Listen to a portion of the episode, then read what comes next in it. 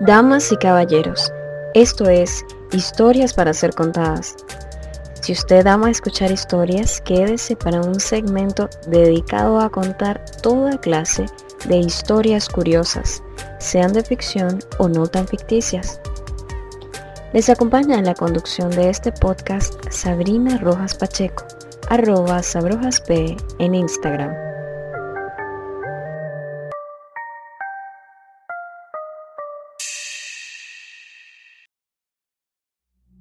Comenzamos Historias para ser contadas con una historia que tomó lugar en Latinoamérica durante la década de los 70, específicamente en Arica, la primera región de Chile. El 25 de abril de 1977, cuando transcurría la dictadura militar pinochetista, en Pampa, Luscuma, un lugar hermoso y ancho al norte de Chile, a 4.360 metros sobre el nivel del mar, se encontraba un grupo de ocho soldados del Regimiento de Infantería número 24, Huamachuco de Putre y Pampa. El grupo realizaba sus guardias nocturnas en la oscuridad fría de la noche altiplánica. A unos 5 kilómetros de Putre no había nada salvo ellos, unos caballos y una fogata. Durante la guardia, un soldado conocido como Pecho de Palo observa destellos fuera de lo común en el cielo nocturno. Ve luego que se transforman en un halo de luz que viene por las montañas. El cabo Valdés, al notar esta extraña actividad, piensa que puede ser un aerolito debido al conflicto limítrofe que se presentaba en aquella época y advierte a los demás soldados. Rápidamente ven cómo una luz muy intensa se acerca hasta ellos y justo enfrente ilumina todo lo que estaba en oscuridad.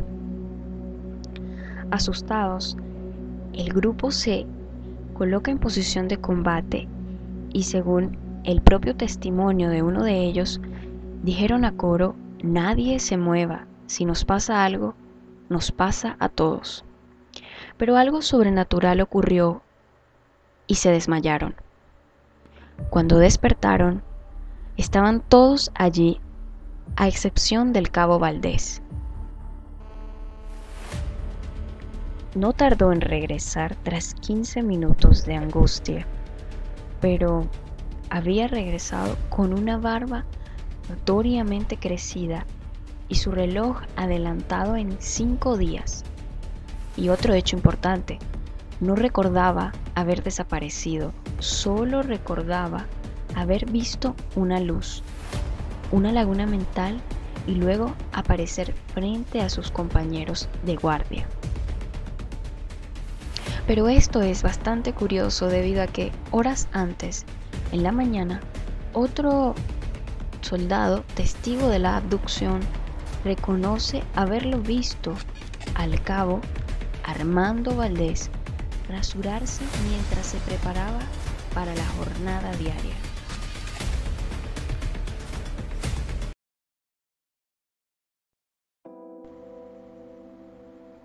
Dicho por el propio testimonio del cabo Valdés que comparto con ustedes a continuación.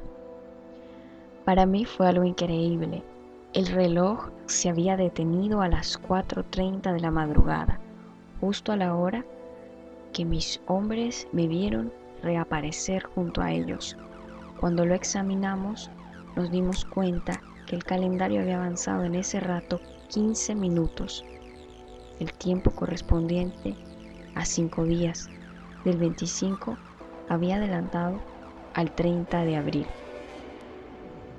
Este es el caso más famoso de abducciones en Chile, pero en torno a él hay mucho hermetismo debido a tres aspectos. Uno, una dictadura militar transcurría cuando sucedió este hecho.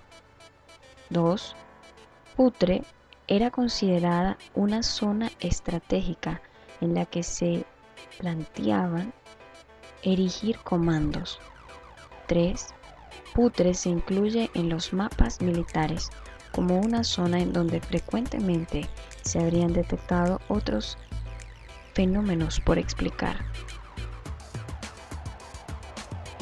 Pero en realidad quedan muchas preguntas por explicar.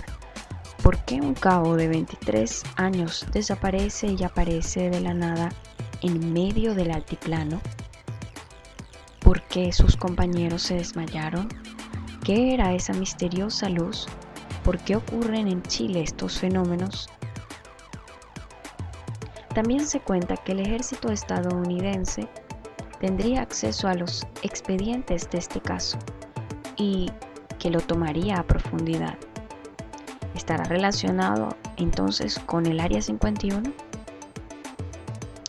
Es importante conocer que después de múltiples escándalos, decretos y conspiraciones en torno a este caso, tras varios años, el cabo Valdés comenzó a participar activamente en la religión evangélica y negó todos los hechos que atestiguaron sus compañeros en el año 77.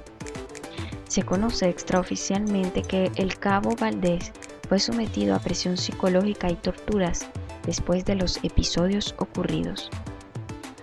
Aunque nosotros, el común de la población, nunca podremos saber a ciencia cierta qué ocurrió exactamente ese 25 de abril de 1977, cabe preguntarse, ¿realmente estamos solos en el universo? Por lo pronto, hasta aquí ha llegado nuestra cuarta entrega de historias para ser contadas. A usted que ha escuchado nuestro episodio completo, permítame agradecerle su generosa sintonía. Y me ha encantado compartirle esta curiosa historia. Además, me permito enviar un saludo a mis queridos oyentes en Chile. Les deseo mucho Nehuen en el nuevo reto que enfrentan este domingo 25 de octubre. Si le ha gustado nuestra historia y quiere compartir otras referencias u opiniones, le invitamos a seguirnos por Twitter arroba HSPC Podcast o a través de mi cuenta personal de Instagram arroba sabrojasp para interactuar. También agradezco a todos los que comparten nuestro enlace en sus redes sociales y nos escuchan cada programa. Seguiremos creciendo. Se despide hasta una próxima entrega Sabrina Rojas Pacheco. Hasta pronto.